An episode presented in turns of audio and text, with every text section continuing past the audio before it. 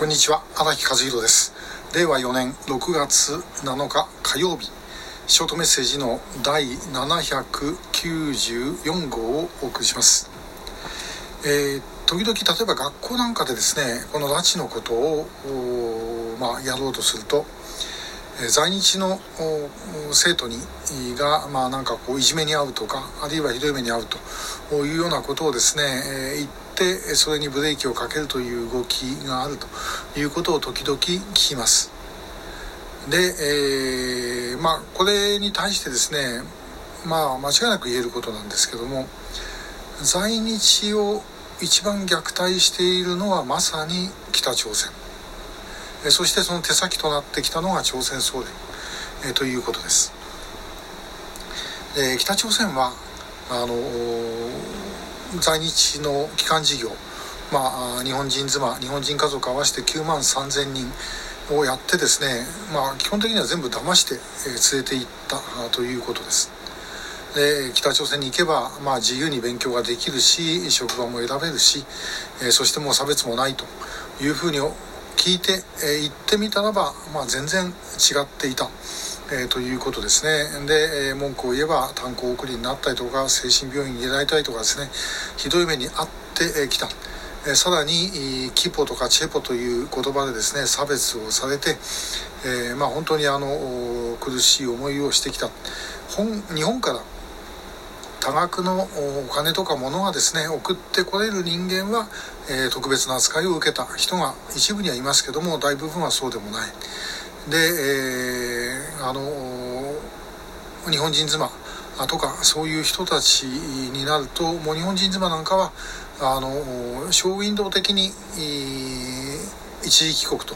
いうのがありましたけどももうそれだけで今は全然それも行われていません。で、え、帰ってきた人たちも自由に発言することはできず、まあ、いわんやそのまま日本に残るということもできない、え、ということだったんですね。で、え、こういう状態っていうのはやっぱりどう考えてもおかしいです。で、え、北朝鮮を脱出して日本に戻ってきたいわゆる脱北帰国者の方々がもう口を揃えているのはその北朝鮮あのいや日本にまだ朝鮮総連が残っているということ自体が不思議で仕方がないということだったんですね、まあ、自分たちをこれだけ苦しめて、まあ、在日から絞り取って、えー、あるいは人によってはあの久米豊さんを拉致した李修吉みたいにですね、えー、北に帰還事業で渡った家族を人質にして、えー、そしてあの工作活動拉致とかそういうことに協力をさせるということを、まあ、やってきてる団体が朝鮮総連です。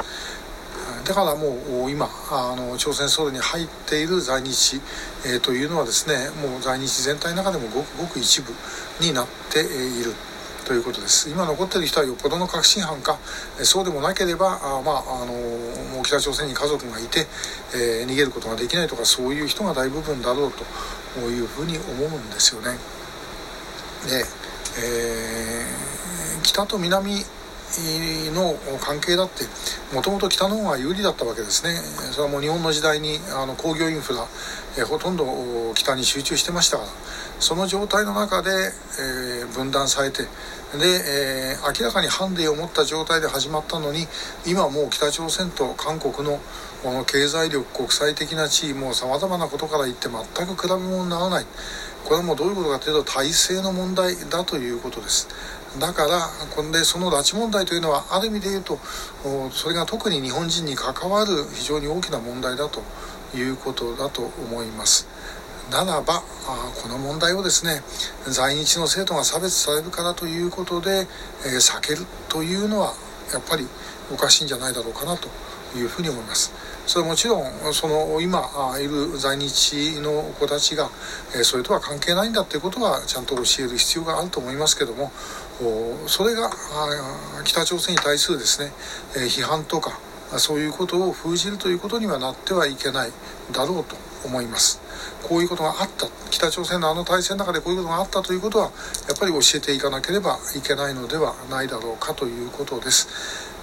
えー、まああの本当にですね今まあだんだんだんだんあの教育の場でもそういうことはあのこの拉致問題のことは浸透しつつあるんですけどもやはりそこから逃げるための一つの方便としてこういうことが使われますんで、えー、それは違うんだと本当の意味での人権を守ろうとするんであればこの拉致問題を避けて通ることはできないというふうにですね、えー、ぜひともあの言っていただきたいというふうに思う次第でございます。えー、今日は、まあ、あのこの在日の子どもたちへのいじめにつながるんではないかということについて、えー、お話をいたしました、えー、今日もありがとうございました。